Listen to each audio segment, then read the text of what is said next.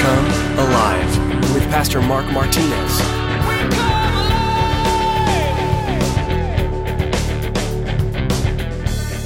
Yesterday, I went on a walk in the woods with my daughter and there and another friend, and he was saying, "Man, this is awesome!" And he, that's all he kept saying. This is beautiful, and he kept taking picture after picture after picture. I was like, "Hey, bro, settle down." He was like, "Dude, I wish I'd I'd seen this when I was her age. This is a great place. This is an awesome place." And it was that praise, and it made me think. I was like, "Yeah, we got a great God, and He created all of this, and this is in a fallen world. Imagine what heaven's going to be like."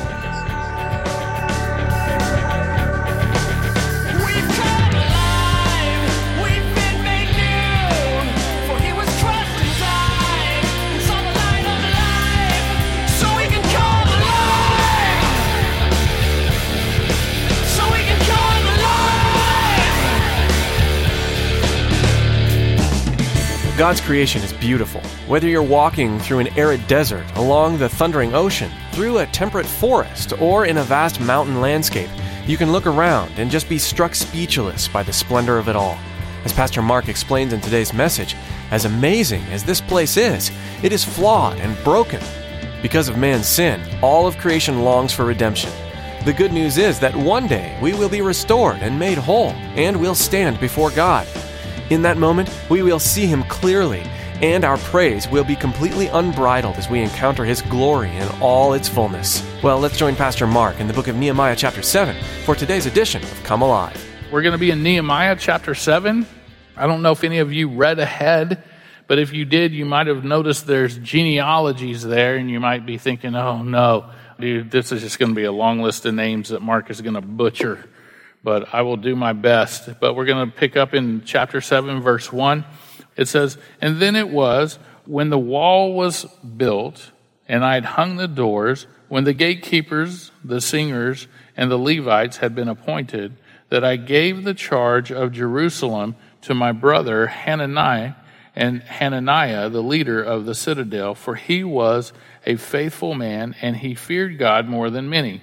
And I said to them, Do not let the gates of Jerusalem be opened until the sun is hot, and while the doors and, the, and appoint guards from among the inhabitants of Jerusalem, one at his watch station and another in front of his own house.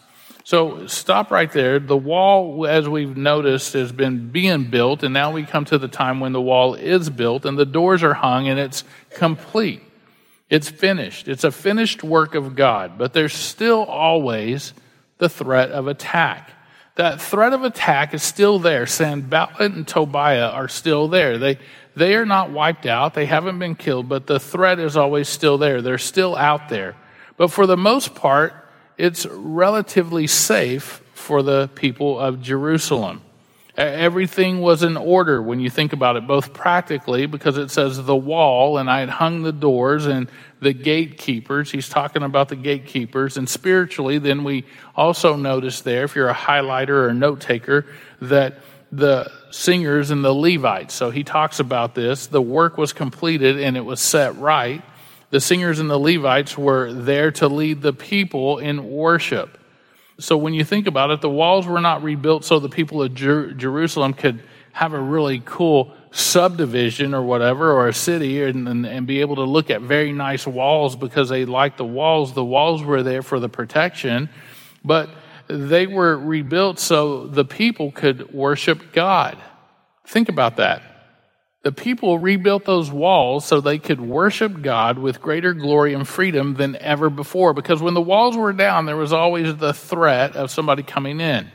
Now that the walls are up, they can worship God with greater glory and freedom than ever before. Uh, these men take priority here because worship was the reason for the city's existence.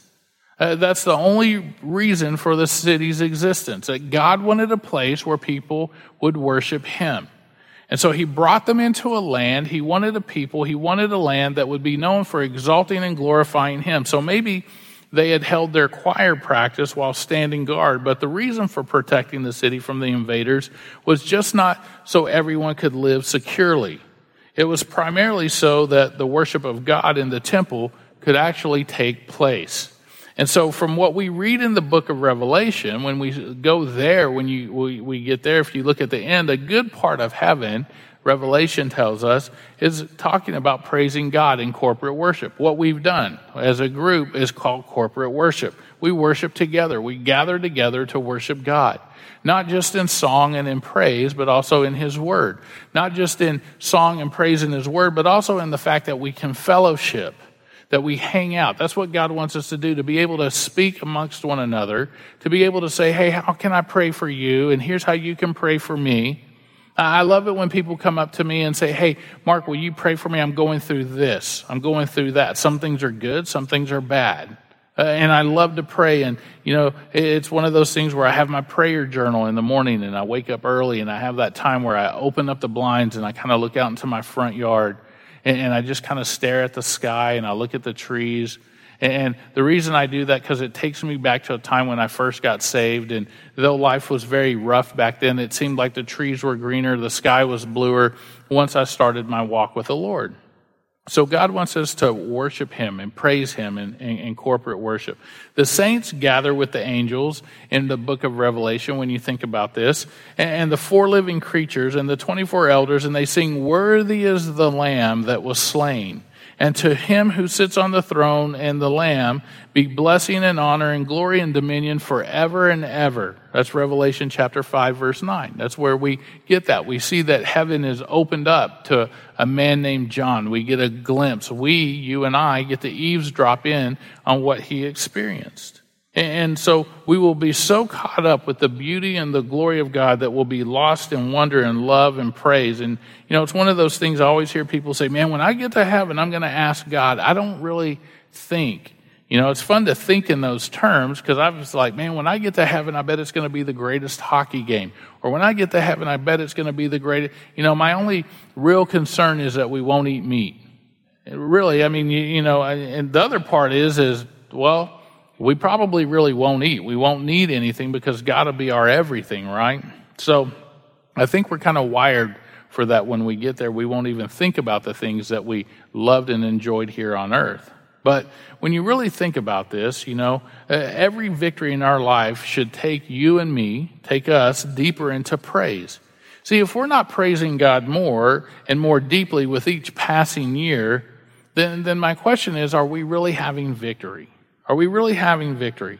See, m- maybe we are making it through tough times, uh, but maybe we're also coming out on the other end more bitter and sour than ever. Maybe, maybe there's somebody here that needs to hear that. And if that's you, there's, there's a real simple solution. There's a good prescription for that. Is that if you give God the victories and you look to Him and let Him be your joy, not your circumstances, not your situation, not how rough life is for you, but you allow God to be your joy, then you'll have victory. See, that's not God's victory when we become bitter. We should become better. See, his victory leads to a sweeter spirit and to a deeper praise. Gary Larson has a Far Side cartoon showing a guy sitting on a cloud in a white robe, and he's kind of got this little harp, and he's thinking, man, I should have brought a magazine. As if heaven is going to be boring. Sadly, that's how a lot of Christians think of heaven.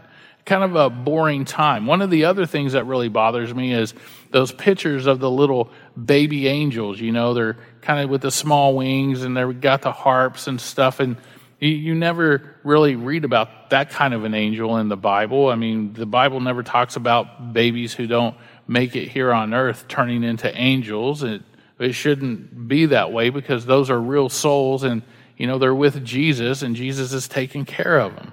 But, uh, you know, it's really sad that a lot of people think heaven's going to be boring. I used to have friends that would say, dude, I, when, you, when I became a Christian, they'd always say, man, I can't believe you became a Christian because we're going to party in hell. I, I, don't think there's going to be a party in hell.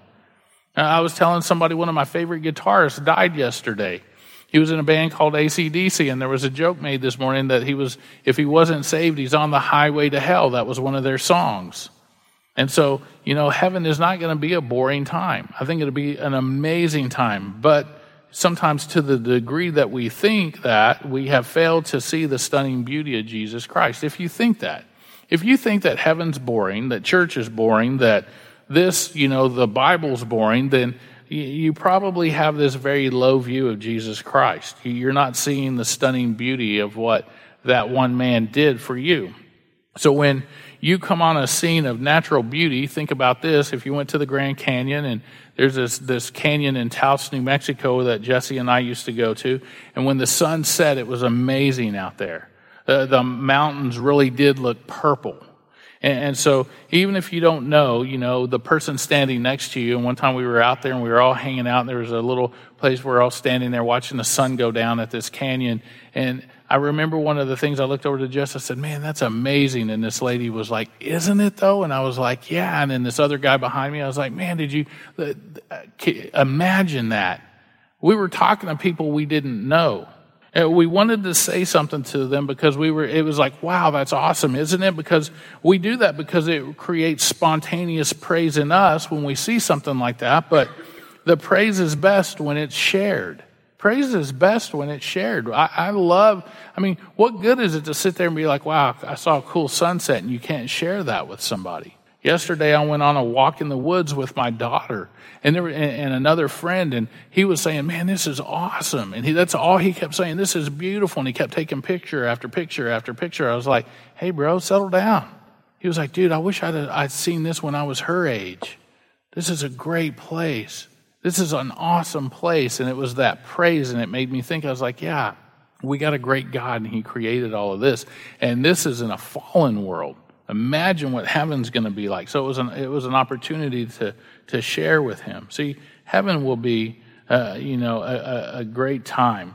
It will be a time of drinking in the infinite beauty of the infinite God and sharing it with other people that are there. If you want your life to count for God, what we need to do is grow as a worshiper. And, and the way we do that is growing to know God more and more. So you want to you really want your life to count for God? Well, you're going to, your walk should grow. Grow as a worshiper by growing to know God in his infinite beauty. Challenge him, ask him, show me your infinite beauty, Lord.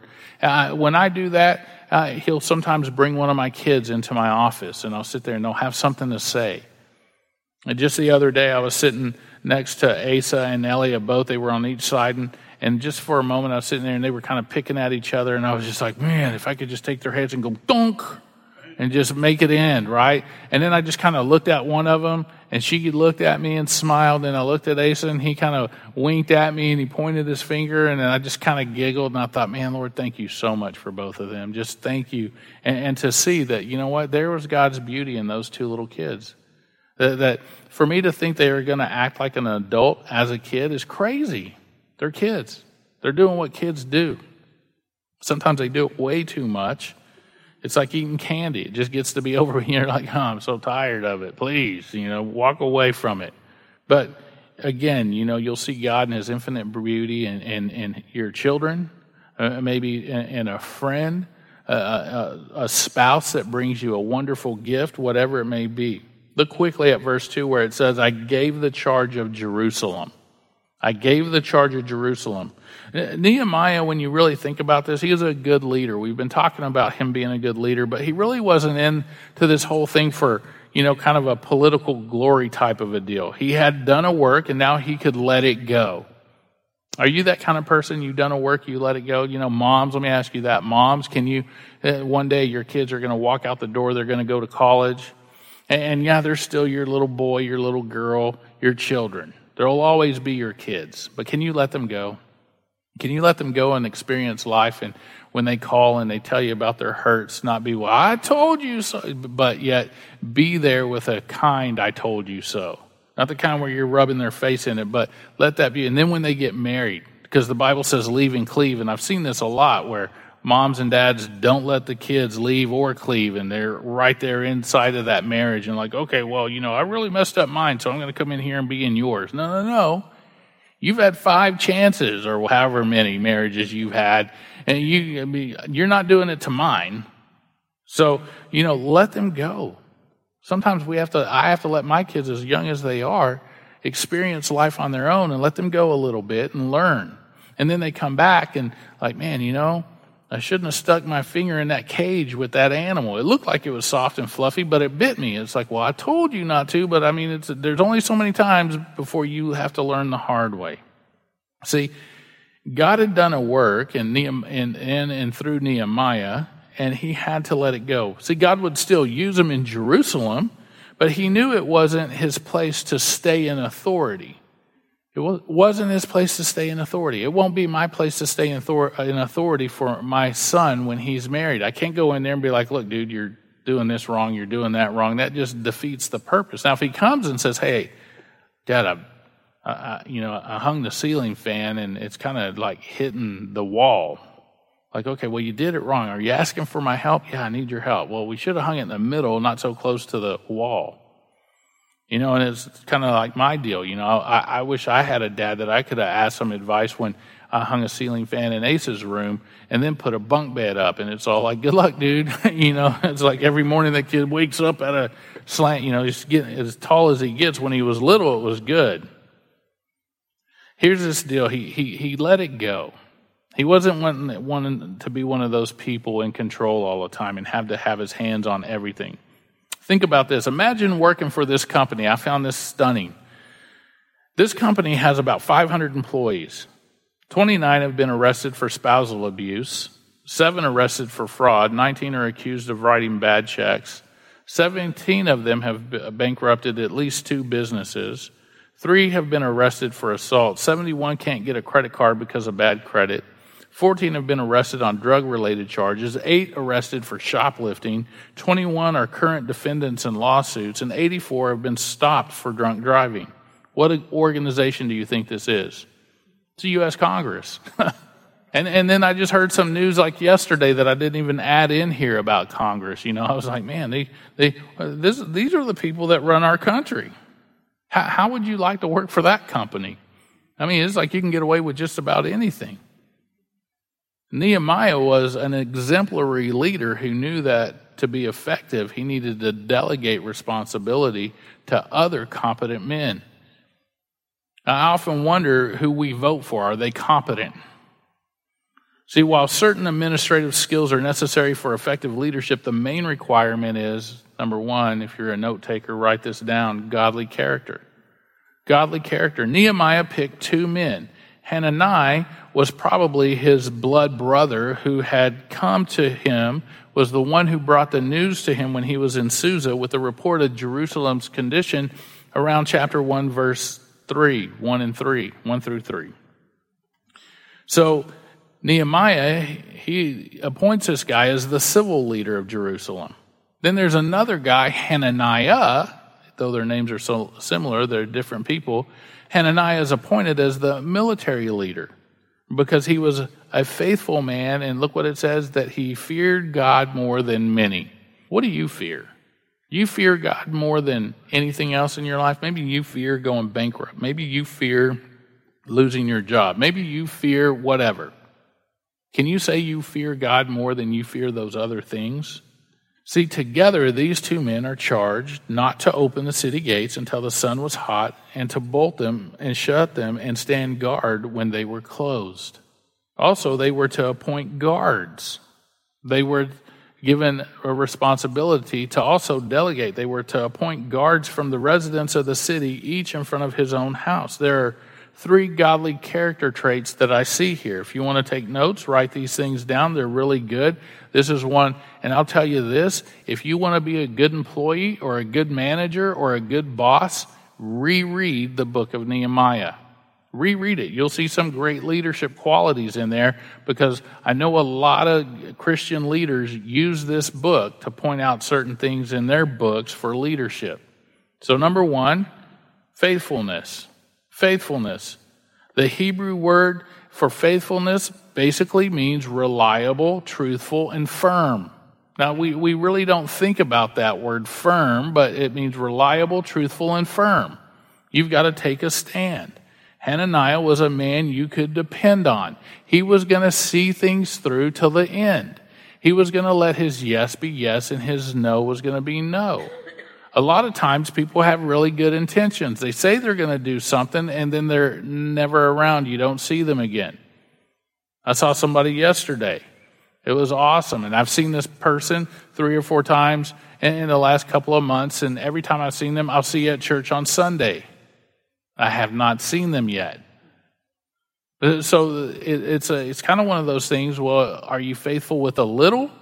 Because now every time you say it, I just know you're saying it because, and it's a sad thing. You don't need to tell the pastor of the church you'll see them next week. Uh, that's between you and God, not me and you. But faithfulness is an important character trait. He spoke the truth. And if he promised to do something, he did it. If you want your life to count for God, work at becoming a faithful person. Be faithful first and foremost to God. First and foremost to God. It's a fruit of the Holy Spirit. It produces in us as we walk in dependence upon Him. And so all of us are stewards of the gifts and the time that God allots to our lives. We all do. We all have, you know, the one thing that you and me have exactly the same is time 24 hours in a day how you spend it and what you do with it. Are you a good steward with the time that the Lord has given you? And then Paul said that it's required of stewards that they be found trustworthy in 1 Corinthians 4 2. To be trustworthy. Faithfulness is also an essential ingredient to relationships. If you do not trust someone, you will never get close to that person.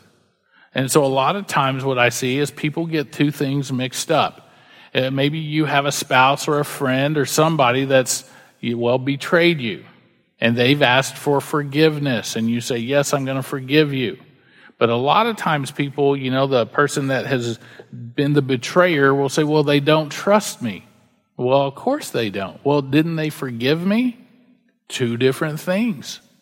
They're two different things. It's like pie and cake. Oh, yeah, they're sweet and, and they're desserts but they're two different things. Forgiveness means I forgive you for what you've done. Trust is you've got to earn it. You got to earn it back if you blow it. But be trustworthy, be faithful, be firm. See, you always keep your distance for fear if somebody's untrustworthy that they're going to take something that you say or disclose it. Be careful. Don't be that person. They can even distort it with other people. So don't be that one.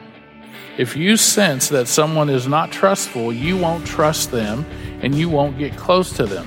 Since our God is a faithful and trustworthy God who always speaks truth and keeps his word as we grow in godliness, we also will grow in faithfulness. Now, let me briefly suggest four ways to develop, to develop this faithfulness. One, recognize and define the responsibilities that God has given to you. You recognize and define those things, those responsibilities that God has given to you to do.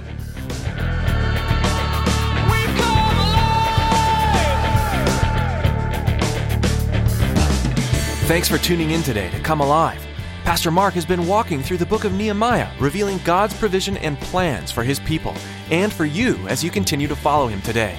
We hope you've been encouraged by today's message if you'd like to learn more about Pastor Mark or the Come Alive ministry, head to our website, comealiveradio.com. There you'll also find an archive of our teachings, as well as a link to the church this program originates from, Calvary Chapel Katy. If you're in the Katy area, Tracy has an invitation for you. Calvary Chapel Katy is a great group of Jesus followers who are ready and waiting to welcome you into our family. We'll make sure you find a friendly smile and a listening ear. We genuinely want to get to know you. Come and see us on Sunday at 10 a.m. or find out more about our men's and women's Bible studies. Give us a call with any questions and to get directions. Our phone number is 281 391 5503. See you there. Thanks, Tracy. That phone number again is 281 391 5503. We want to know how we can be praying for you as well, so please let us know when you call. Prayer is powerful, and we are honored to be able to do this for our listeners. Thanks for tuning in today, and be sure to join us next time to keep learning from Nehemiah. That's right here on Come Alive.